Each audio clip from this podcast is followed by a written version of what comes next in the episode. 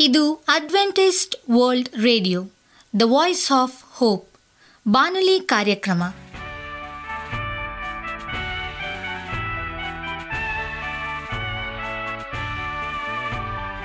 ನಮಸ್ಕಾರ ಪ್ರೀತಿಯ ಕೇಳುಗರೆ, ನಾನು ನಿಮ್ಮ ಆಕಾಂಕ್ಷ ಪಾಲ್. ನಮ್ಮ ನಿಲಯದ ಕನ್ನಡ ಕಾರ್ಯಕ್ರಮಕ್ಕೆ ತಮ್ಮೆಲ್ಲರಿಗೂ ಆತ್ಮೀಯ ಸುಸ್ವಾಗತ.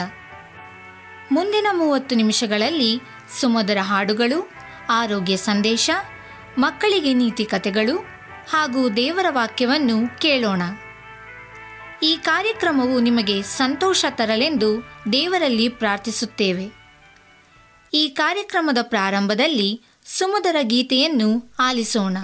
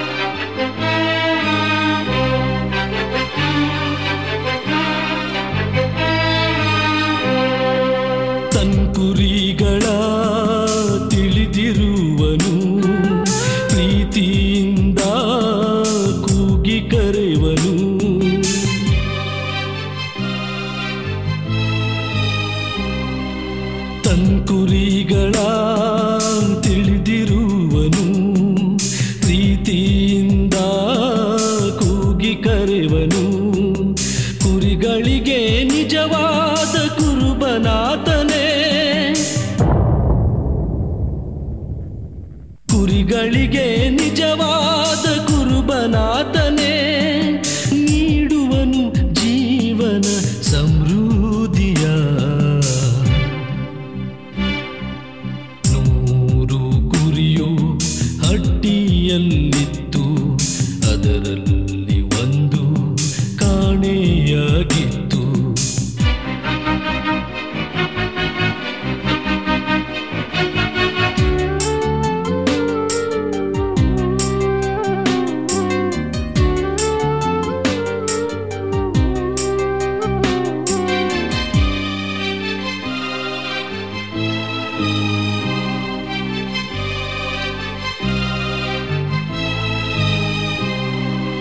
ಯೆಹೋವನು ನನಗೆ ಕುರುಬನು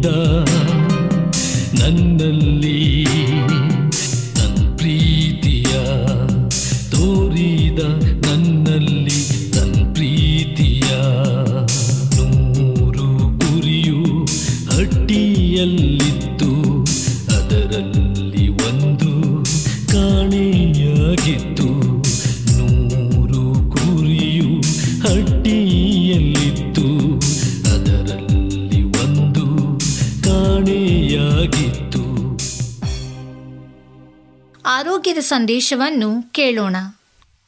ಈ ಮೈಕ್ರೋಡಿಸೆಕ್ಟಮಿ ಏನು ಅಂತ ಮತ್ತೆ ಶಸ್ತ್ರಚಿಕಿತ್ಸೆಗೆ ಬದಲಿ ಯಾವುದಿದೆ? ಈ ಶಸ್ತ್ರಚಿಕಿತ್ಸೆ ಒಳಗೊಂಡಿರುವ ಅಪಾಯಗಳು ಏನು ಅಂತ ನಾವು ನಿನ್ನೆ ತಿಳಿದುಕೊಂಡಿದ್ದೀವಿ. ಇವತ್ತು ನಾವು ಶಸ್ತ್ರಚಿಕಿತ್ಸೆ ಅನಂತರ ಏನಾಗುತ್ತದೆ ಅಂತ ತಿಳಿದುಕೊಳ್ಳೋಣ. ಒಂದು ರಾತ್ರಿ ಪೂರ್ತಿ ಮತ್ತು ಶಸ್ತ್ರಚಿಕಿತ್ಸೆಯ ನಂತರ ಮೂರು ದಿನಗಳವರೆಗೆ ನೀವು ಆಸ್ಪತ್ರೆಯಲ್ಲೇ ಇರಬೇಕಾಗುತ್ತದೆ. ನೋವಿಗೆ ನಿಮ್ಮ ಪ್ರತಿಕ್ರಿಯೆಯನ್ನು ಅವಲಂಬಿಸಿಕೊಂಡು ಆದಷ್ಟು ಬೇಗನೆ ಕುಳಿತುಕೊಳ್ಳಲು ಅಥವಾ ನಡೆದಾಡಲು ನಿಮಗೆ ಸಾಧ್ಯ ಆಗುವಂತೆ ಮಾಡುತ್ತಾರೆ.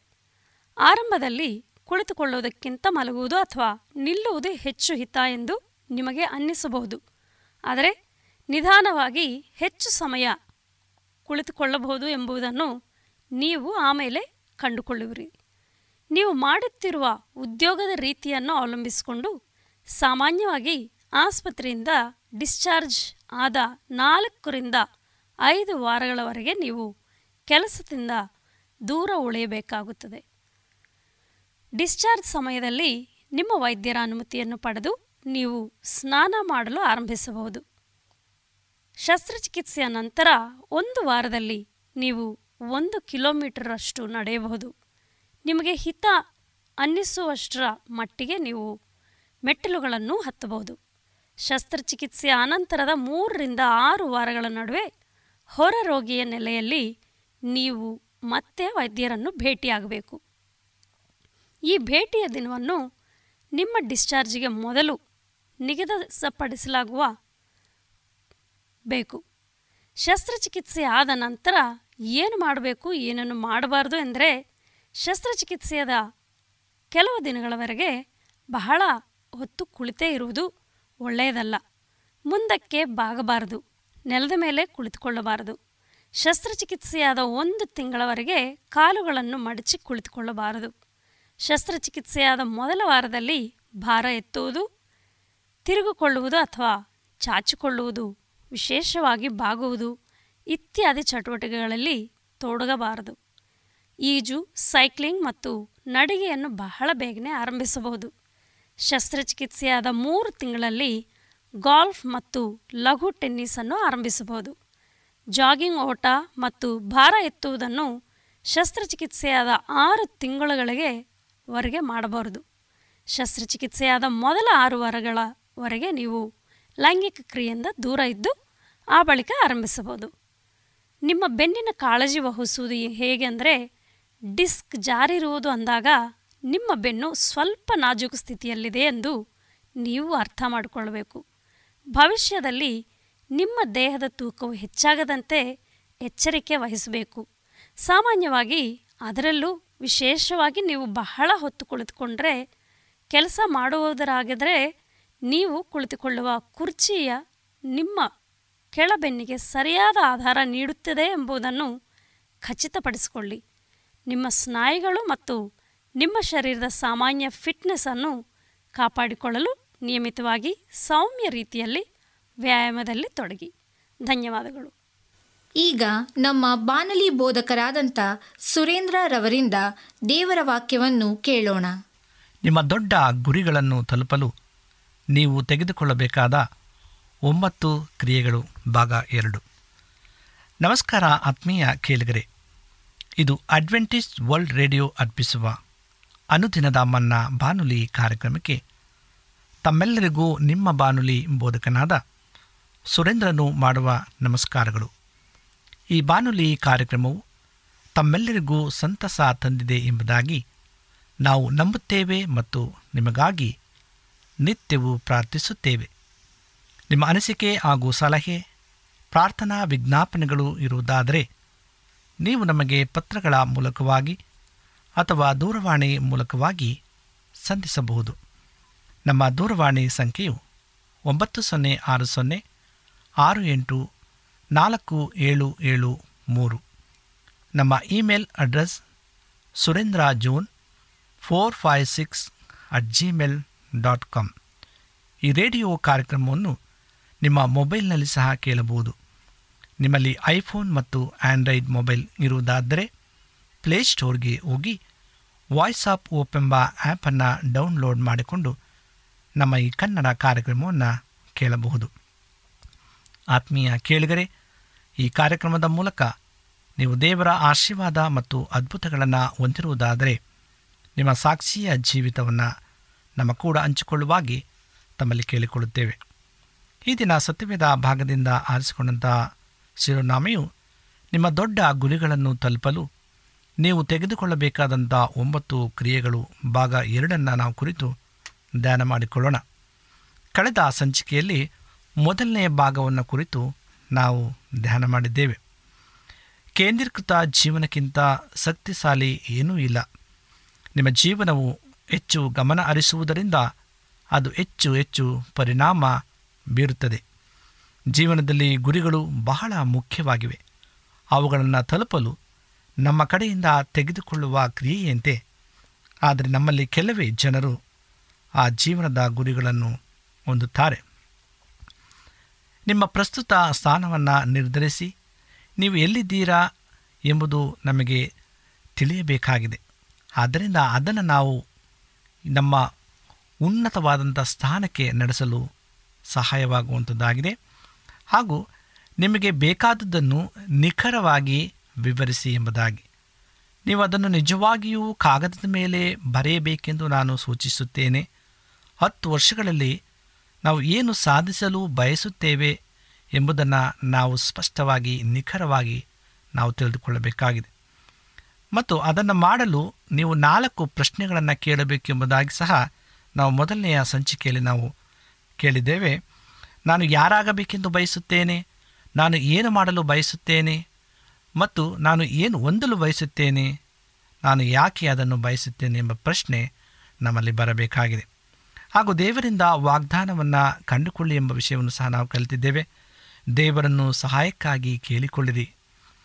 ನಮ್ಮ ಯಶಸ್ವಿಗೆ ಆತನ ಸಹಾಯದ ಅಸ್ತ ಅಮೂಲ್ಯವಾಗಿದೆ ಪ್ರೇರೆ ಆದ್ದರಿಂದ ಈಗ ನಮ್ಮ ಗುರಿಗಳ ಮೂಲಕ ಯೋಚಿಸಲು ಮತ್ತು ಪ್ರಾರ್ಥಿಸಲು ನಾವು ಪ್ರಾರಂಭಿಸುವಾಗ ದೇವರು ಉನ್ನತವಾದಂಥ ಸ್ಥಿತಿಯಲ್ಲಿ ನಮ್ಮನ್ನು ನಡೆಸಲು ಆತನು ಸಕ್ತನಾಗಿದ್ದಾನೆ.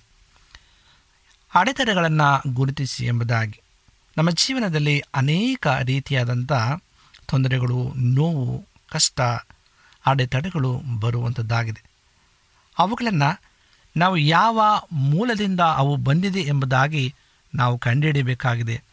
ಅದನ್ನು ಗುರುತಿಸಿ ಸರಿಯಾದ ಮಾರ್ಗವನ್ನು ನಾವು ಕಂಡುಕೊಳ್ಳಬೇಕಾಗಿದೆ. ಪ್ರೇರೆ ನಿಮ್ಮ ಮತ್ತು ನಿಮ್ಮ ಗುರಿಯ ನಡುವೆ ಮತ್ತು ನಿಮ್ಮ ದೃಷ್ಟಿಯ ನಡುವೆ ಹಾಗೂ ನಿಮ್ಮ ಕನಸಿನ ನಡುವೆ ಮುಂದಿನ ವರ್ಷ ಅಥವಾ ನಿಮ್ಮ ಜೀವನದ ಎರಡು ಅಥವಾ ಹತ್ತು ವರ್ಷಗಳ ಅಡೆತಡೆಗಳನ್ನು ಗುರುತಿಸಿ. ನೀವು ಕೇಳಲು ಬಯಸುವ ಪ್ರಶ್ನೆ ಇದು. ನನ್ನ ಬಳಿ ಈಗಾಗಲೇ ಏಕೆ ಇಲ್ಲ ಎಂಬ ಪ್ರಶ್ನೆ ನಮ್ಮಲ್ಲಿ ಹಾಕಿಕೊಳ್ಳಬೇಕಾಗಿದೆ. ಸಂಬಂಧಿತ ಪ್ರಶ್ನೆಗಳು ಅಂದರೆ ಸಮಸ್ಯೆಗಳು, ಹಣಕಾಸಿನ ಅಡೆತಡೆಗಳು ಅಥವಾ ಶೈಕ್ಷಣಿಕ ಅಡೆತಡೆಗಳು ಇರಬಹುದು. ನಿಮ್ಮ ಕನಸಿನಿಂದ ನಿಮ್ಮನ್ನು ದೂರವಿಡುವ ಭಾವನಾತ್ಮಕ ಅಡೆತಡೆಗಳು ಇರಬಹುದು. ಬಹಳಷ್ಟು ಜನರು ತಮ್ಮದೇ ಆದ ಯಶಸ್ಸನ್ನು ಆಡಿ ಮಾಡಿಕೊಳ್ಳುತ್ತಾರೆ ಏಕೆಂದರೆ ಅವರು ಅದಕ್ಕೆ ಅರ್ಹರು ಎಂದು ಭಾವಿಸುವುದಿಲ್ಲ. ನಂಬಿಕೆ ಸತ್ಯ ಎಂಬುದಾಗಿ ನಾವು ತಿಳಿದು, ಹೌದು, ನಾನು ಸಮಸ್ಯೆಯನ್ನು ನೋಡುತ್ತೇನೆ, ಆದರೆ ದೇವರು ಸಮಸ್ಯೆಗಿಂತ ದೊಡ್ಡವನು ಎಂದು ನಾನು ಬಯಸುತ್ತೇನೆ. ನಂಬಿಕೆಯು ಸಮಸ್ಯೆಯನ್ನು ನಿರಾಕರಿಸುತ್ತದೆ. ಆ ರಸ್ತೆ ತಡೆಗಳಿಗಿಂತ ದೇವರು ದೊಡ್ಡವನು ಎಂದು ನಾವು ನಂಬುತ್ತೇವೆ. ಹಂತ ಹಂತದ ಯೋಜನೆಯಿಂದ ನಾವು ರೂಪಿಸಿಕೊಳ್ಳಬೇಕಾಗಿದೆ. ನಿಮ್ಮ ಗುರಿಗಳನ್ನು ತಲುಪಲು ನೀವು ಅದನ್ನು ಒಂದು ಸಮಯದಲ್ಲಿ ಒಂದು ಹೆಜ್ಜೆ ಯೋಚಿಸಬೇಕಾಗಿದೆ. ನೀವು ಕ್ರಿಯೆಯ ಮೂಲಕ ಯೋಚಿಸಬೇಕು. ಒಂದು ಯೋಜನೆಯ ಮೂರು ಭಾಗಗಳನ್ನು ನಾವು ಹೊಂದಬೇಕಾಗಿದೆ. ಯೋಜನೆಗೆ ಹಂತಗಳಿವೆ. ಯೋಜನೆಗೆ ಗಡುವು ಹೊಂದಿದೆ. ಮತ್ತು ಯೋಜನೆಗೆ ವೇಳಾಪಟ್ಟಿ ಇದೆ ಎಂಬುದನ್ನು ನಾವು ಅರಿತುಕೊಳ್ಳಬೇಕಾಗಿದೆ. ನಾವು ಯಾವುದೇ ಒಂದು ಕಾರ್ಯವನ್ನು ಯೋಜಿಸುವಾಗ ಅದು ಬಹಳ ಪ್ರಾಮುಖ್ಯತೆಯಿಂದ ನಾವು ಅದನ್ನು ಯೋಜನೆಗಳ ಮೂಲಕವಾಗಿ ಹಂತ ಹಂತವಾಗಿ ನಾವು ಅದನ್ನು ಪ್ರಾರಂಭಿಸಬೇಕಾಗಿದೆ. ಮತ್ತು ಅದಕ್ಕೆ ಒಂದು ಗಡು ಇದೆ. ಅಂದರೆ ಅದಕ್ಕೆ ಉನ್ನತವಾದಂಥ ರೀತಿಯಲ್ಲಿ ಹೇಗೆ ನಾವು ಅದನ್ನು ಸರಿಪಡಿಸಬೇಕು, ಯಾವ ಸಮಯದಲ್ಲಿ ನಾವು ಅದನ್ನು ಸರಿಪಡಿಸಬೇಕು ಎಂಬುದಾಗಿ ಹಂತ ಹಂತವಾಗಿ ಆ ಒಂದು ಗಡುವನ್ನು ನಾವು ಹೊಂದಿ ಯೋಜನೆಯನ್ನು ರೂಪಿಸಬೇಕಾಗಿದೆ ಪ್ರೇರೆ ನಿಮ್ಮ ವೇಳಾಪಟ್ಟಿಯಲ್ಲಿ ನೀವು ಅದನ್ನು ಪಡೆಯುವವರೆಗೂ ಒಂದು ಗುರಿ ನಿಷ್ಪ್ರಯೋಜಕವಾಗದೆ, ಏಕೆಂದರೆ ಎಲ್ಲವೂ ಅಂತಿಮವಾಗಿ ಕೆಲಸಕ್ಕೆ ಅದಗಡುತ್ತದೆ ಅಂತಿಮವಾಗಿ ನೀವು ನಿಮ್ಮ ಕನಸಿನಿಂದ ಎಚ್ಚರಗೊಂಡು ಕೆಲಸಕ್ಕೆ ಹೋಗಬೇಕು. ಆದ್ದರಿಂದ ನೀವು ಯೋಜನೆಯನ್ನು ರೂಪಿಸುವಾಗ ನೀವೇ ಎರಡು ಪ್ರಶ್ನೆಗಳನ್ನು ಕೇಳಲು ಬಯಸ್ತೀರಿ. ನಾನು ಎಲ್ಲಿ ಇರಬೇಕೆಂದು ಬಯಸುತ್ತೇನೆ ಮತ್ತು ನಾನು ಎಲ್ಲಿಗೆ ಹೋಗುತ್ತಿದ್ದೇನೆ ಎಂಬುದಾಗಿ. ಇಂತಹ ಪ್ರಶ್ನೆಗಳು ನಮ್ಮಲ್ಲಿ ಉದ್ಭವಿಸುವಾಗ ನಾವು ನಮ್ಮ ಗುರಿಗಳನ್ನು ಮುಟ್ಟಲು ಅದು ಸಾಧ್ಯವಾಗುವಂಥದ್ದಾಗಿದೆ ನಾನು ಎಲ್ಲಿರಬೇಕು, ಯಾವ ಸಮಯದಲ್ಲಿರಬೇಕು, ಹೇಗಿರಬೇಕು ಮತ್ತು ಎಲ್ಲಿಗೆ ಹೋಗುತ್ತಿದ್ದೇನೆ, ಯಾವ ಉದ್ದೇಶಕ್ಕಾಗಿ ಎಂಬುದಾಗಿ. ಈ ಎಲ್ಲ ಪ್ರಶ್ನೆಗಳನ್ನು ನಾವು ತಾಳ್ಮೆಯಿಂದ ನಿರಂತರವಾಗಿ ನಾವು ಕಾಯಬೇಕಾಗಿದೆ. ಪ್ರೇರೆ, ಅಡೆತಡೆಗಳು ಅನೇಕ ಬರುವಂಥದ್ದಾಗಿದೆ ನೀವು ತಾಳ್ಮೆಯಿಂದಿರಲು ಮತ್ತು ನಿರಂತರವಾಗಿರಲು ಕಾರಣವೇನೆಂದರೆ ಅದು ರಾತ್ರೋ ರಾತ್ರಿ ಆಗುವುದಿಲ್ಲ. ನಿಮ್ಮ ಗುರಿ ದೊಡ್ಡದಾಗಿದೆ. ಅದು ಹೆಚ್ಚು ಸಮಯ ತೆಗೆದುಕೊಳ್ಳುತ್ತದೆ. ನಿಮ್ಮ ಗುರಿ ಹೆಚ್ಚು ಮಹತ್ವವಂತದಾಗಿದೆ. ಹೆಚ್ಚು ಸಮಯ ಮತ್ತು ಶಕ್ತಿಯು ಒಳಗೊಂಡಿರುತ್ತದೆ. ಯಾವುದೇ ಒಂದು ಕೆಲಸವನ್ನು ನಾವು ಮಾಡಬೇಕಾದರೂ ಅದು ತಕ್ಷಣವೇ ಆಗುವಂತಹ ಕಾರ್ಯಗಳಲ್ಲ. ಅದಕ್ಕೆ ಸಮಯ ಬೇಕಾಗಿದೆ. ಅದು ಯಾವ ರೀತಿ ಉತ್ತಮ ರೀತಿಯಲ್ಲಿ ಅದನ್ನು ನಾವು ಮಾಡಿಕೊಳ್ಬೇಕು ಎಂಬುದಾಗಿ ಅದು ನಿರಂತರವಾಗಿ ಶಕ್ತಿಯನ್ನು ಒಳಗೊಂಡಿರುತ್ತದೆ. ಹಲವಾರು ಜನರು ತಮ್ಮ ಗುರಿಗಳನ್ನು ತುಂಬ ಕಡಿಮೆ ಹೊಂದಿರುತ್ತಾರೆ ಮತ್ತು ಅವುಗಳನ್ನು ತ್ವರಿತವಾಗಿ ಸಾಧಿಸಲು ಅವರು ಶತಪ್ರಯತ್ನಿಸುತ್ತಾರೆ. ಒಂದು ವರ್ಷದಲ್ಲಿ ನಾವು ಏನು ಮಾಡಬಹುದೆಂದು ನಾವು ಅತಿಯಾಗಿ ಅಂದಾಜು ಮಾಡುತ್ತೇವೆ. ಆದರೆ ಹತ್ತರಲ್ಲಿ ನಾವು ಏನು ಮಾಡಬಹುದೆಂದು ಕಡಿಮೆ ಅಂದಾಜು ಮಾಡುತ್ತೇವೆ. ನಮ್ಮ ಗುರಿಗಳನ್ನು ಹೊಂದಿಸಲು ಮತ್ತು ನಂತರ ಅವುಗಳನ್ನು ತಲುಪಲು ಬಹಳ ಸಮಯ ತೆಗೆದುಕೊಳ್ಳುವಂತೆ ನಾವು ಸೂಚಿಸುತ್ತೇವೆ. ಹೌದು ಪ್ರೇರೆ ಹರಿಬಿರಿಯಾಗಿ ಮಾಡುವಂಥ ಕಾರ್ಯಗಳು ಅದು ಎಂದಿಗೂ ಸಹ ಅದು ಸ್ಥಿರವಾಗಿ ನಿಲ್ಲುವಂಥದ್ದಲ್ಲ. ನಾವು ಯಾವುದೇ ಒಂದು ಕಾರ್ಯವನ್ನು ಮತ್ತು ಒಂದು ಗುರಿಯನ್ನು ನಾವು ತಲುಪಬೇಕಾದರೆ ನಾವು ಅದಕ್ಕೆ ಯೋಜನೆಯನ್ನು ಹಾಕಿಕೊಳ್ಳಬೇಕಾಗಿದೆ. ಆ ತಕ್ಕ ಸಮಯದಲ್ಲಿ ಅದನ್ನು ನಾವು ಮುಗಿಸಬೇಕಾಗಿದೆ. ಯಶಸ್ವಿ ಜನರು ಮತ್ತು ಯಶಸ್ವಿಗಾಗದ ಜನರು ನಡುವಿನ ವ್ಯತ್ಯಾಸವೇನೆಂದರೆ ಯಶಸ್ವಿ ಜನರು ಇಷ್ಟಪಡದ ಕೆಲಸಗಳನ್ನು ಮಾಡುತ್ತಾರೆ. ಯಶಸ್ವಿ ಜನರು ಆಗಾಗ್ಗೆ ಅವರು ಮಾಡಲು ಅನಿಸಿದ ಕೆಲಸಗಳನ್ನು ಮಾಡುತ್ತಾರೆ. ಯಶಸ್ವಿಯಾಗದ ಜನರು ಯಾವಾಗಲೂ ತಮ್ಮ ಅನಿಸಿಕೆಗಳನ್ನೇ ಮಾಡುತ್ತಾರೆ. ಆದ್ದರಿಂದ ಕರ್ತನ ಮೇಲೆ ನಾವು ಗುರಿಯನ್ನು ಇಡುವ ಆತನ ನಮ್ಮ ಗುರಿಯನ್ನು ತಲುಪಲು ಸಹಾಯ ಮಾಡುವಂತನಾಗಿದ್ದಾನೆ. ಮತ್ತು ಬೆಂಬಲಕ್ಕಾಗಿ ತಂಡವನ್ನು ಸೇರಿಸಿಕೊಳ್ಳಿ. ನಾವು ಯಾವಾಗಲೂ ಸಹ ಒಗ್ಗಟ್ಟಿನಿಂದ ಕೆಲಸವನ್ನು ಮಾಡಬೇಕಾಗಿದೆ. ಹೊಂಟಿತನದಿಂದ ನಾವು ಮಾಡುವಂಥ ಕಾರ್ಯಗಳು ಕೆಲವು ಸಾರಿ ವಿಫಲವಾಗಬಹುದು. ಆದರೆ ತಂಡವನ್ನು ನಾವು ರಚಿಸಿಕೊಂಡು ಕಾರ್ಯವನ್ನು ಮಾಡುವಾಗ ಅದು ಬಲವನ್ನು ತುಂಬುವಂಥದ್ದಾಗಿದೆ ಮತ್ತು ಅದು ಯಶಸ್ವಿಗೆ ನಮ್ಮನ್ನು ನಡೆಸುವಂಥದ್ದಾಗಿದೆ. ನೀವು ಎಂದಿಗೂ ನಿಮ್ಮ ಗುರಿಯನ್ನು ತಲುಪಲು ಹೋಗುವುದಿಲ್ಲ. ಒಬ್ಬರೇ ಮಾಡುವಂಥ ಕಾರ್ಯಗಳು ಸಹ ಬಹಳ ವಿಳಂಬವಾಗಬಹುದು, ಅದು ಅಡೆತಡೆ ಆಗಬಹುದು, ಅದು ಸಂಪೂರ್ಣವಾಗಿ ನಿಲ್ಲುವಂಥದ್ದಾಗಿರಬಹುದು. ನಿಮ್ಮ ದೃಷ್ಟಿಯನ್ನು ನೀವೇ ಎಂದಿಗೂ ಪೂರೈಸಲು ಹೋಗುವುದಿಲ್ಲ. ಯಶಸ್ಸು ಎಂದಿಗೂ ಎಂದಿಗೂ ಒಬ್ಬ ಮನುಷ್ಯನನ್ನು ತೋರಿಸುವುದಿಲ್ಲ. ಇದು ತಂಡಗಳ ಕೆಲಸಗಳನ್ನು ತೆಗೆದುಕೊಳ್ಳುತ್ತದೆ. ಇದು ಸಹಕಾರವನ್ನು ತೆಗೆದುಕೊಳ್ಳುತ್ತದೆ. ಮತ್ತು ನೀವು ಹೋಗಲು ಬಯಸಿದರೆ ನೀವು ಇತರ ಜನರೊಂದಿಗೆ ಹೋಗಬೇಕಾಗುತ್ತದೆ.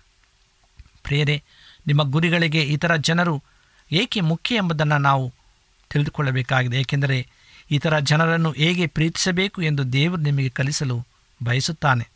ಅದು ನೀವು ಸಾಧಿಸುವುದಕ್ಕಿಂತ ಮುಖ್ಯವಾಗಿದೆ. ಮತ್ತು ನಾವು ಅತಿ ಅಮೂಲ್ಯವಾದಂಥ ಬೆಲೆಯನ್ನು ನಾವು ನೀಡಬೇಕಾಗಿದೆ. ಕನಸನ್ನು ಈಡೇರಿಸಲು ಯಾವಾಗಲೂ ಒಂದು ಬೆಲೆ ಇರುತ್ತದೆ. ಯಾವಾಗಲೂ ಒಂದು ಬೆಲೆ ಟ್ಯಾಗ್ ಮಾಡಿ ಪ್ರತಿಯೊಂದು ಗುರಿಯನ್ನು ತಲುಪುವ ವೆಚ್ಚ ಇನ್ನೊಬ್ಬ ವ್ಯಕ್ತಿ ಅದರ ಯಶಸ್ಸನ್ನು ಮೊದಲು ಕಂಡುಹಿಡಿಯದೆ ಅದರ ಯಶಸ್ಸನ್ನು ಎಂದಿಗೂ ಬಯಸುವುದಿಲ್ಲ. ಜೀವನದಲ್ಲಿ ಉಚಿತವಾದದ್ದು ಪರಲೋಕ. ಏಕೆಂದರೆ ಸಿಲುಬೆಯ ಮರಣ ಹೊಂದಿದಾಗ ನಮ್ಮ ಪಾಪಗಳನ್ನು ಕ್ಷಮಿಸಲು ಏಸು ತಾನೇ ತನ್ನ ಪ್ರಾಣವನ್ನು ಪಾವತಿಸಿದನು. ನೀವು ಮಾಡಬೇಕಾಗಿರುವುದು ಆ ಉಡುಗೊರೆಯನ್ನು ನಂಬಿಕೆಯಿಂದ ಸ್ವೀಕರಿಸಿ. ನೀವು ಅದಕ್ಕಾಗಿ ಹೊಸ ಕೆಲಸ ಮಾಡಲು ಸಾಧ್ಯವಿಲ್ಲ. ಪ್ರೇರೆ ನೀವು ದೇವರನ್ನು ಎಲ್ಲ ರೀತಿಯಾದಂಥ ಅರ್ಹತೆಗಳನ್ನು ನಾನು ಹೊಂದಿದ್ದೇನೆ ಎಂಬುದಾಗಿ ನೀವು ಕೇಳಿರಿ. ಎಲ್ಲ ಪಾಪಗಳನ್ನು ಭರಿಸಲು ನಿಮ್ಮ ಮಗನನ್ನು ಸಿಲುಬೆಯಲ್ಲಿ ಸಾಯುವಂತೆ ಕಳಿಸಿದ್ದಕ್ಕಾಗಿ ತಂದೆಯೇ ನಿನಗೆ ಧನ್ಯವಾದಗಳು ಎಂಬುದಾಗಿ ನಾವು ಕರ್ತನಿಗೆ ಸ್ತೋತ್ರವನ್ನು ಸಲ್ಲಿಸಬೇಕಾಗಿದೆ. ದೊಡ್ಡ ಗುರಿಗಳಿಗೆ ದೊಡ್ಡ ತ್ಯಾಗ ಬೇಕಾಗಿದೆ. ಸಮಯ, ಹಣ, ಶಕ್ತಿ, ಖ್ಯಾತಿ ಗುರಿಗಳನ್ನು ನಿಗದಿಪಡಿಸುವಾಗ ಮತ್ತು ವೆಚ್ಚವನ್ನು ಎಣಿಸುವಾಗ ನೀವು ಮೂರು ದೊಡ್ಡ ಪ್ರಶ್ನೆಗಳನ್ನು ಕೇಳಬೇಕಾಗಿದೆ. ಅದು ಏನೆಂದರೆ, ಇದು ನನಗೆ ಏನು ವೆಚ್ಚವಾಗುತ್ತದೆ? ನಾನು ಏನು ನೀಡಲು ಸಿದ್ಧನಿದ್ದೇನೆ? ಕಾರಣವು ವೆಚ್ಚಕ್ಕೆ ಯೋಗ್ಯವಾಗಿದೆ ಎಂಬುದಾಗಿ. ನಾವು ಮಾಡುವಂಥ ಕಾರ್ಯಗಳು ಯಾವ ರೀತಿ ಇದೆ ಎಂಬುದನ್ನು ನಾವು ಪರೀಕ್ಷೆ ಮಾಡಿಕೊಳ್ಳಬೇಕಾಗಿದೆ.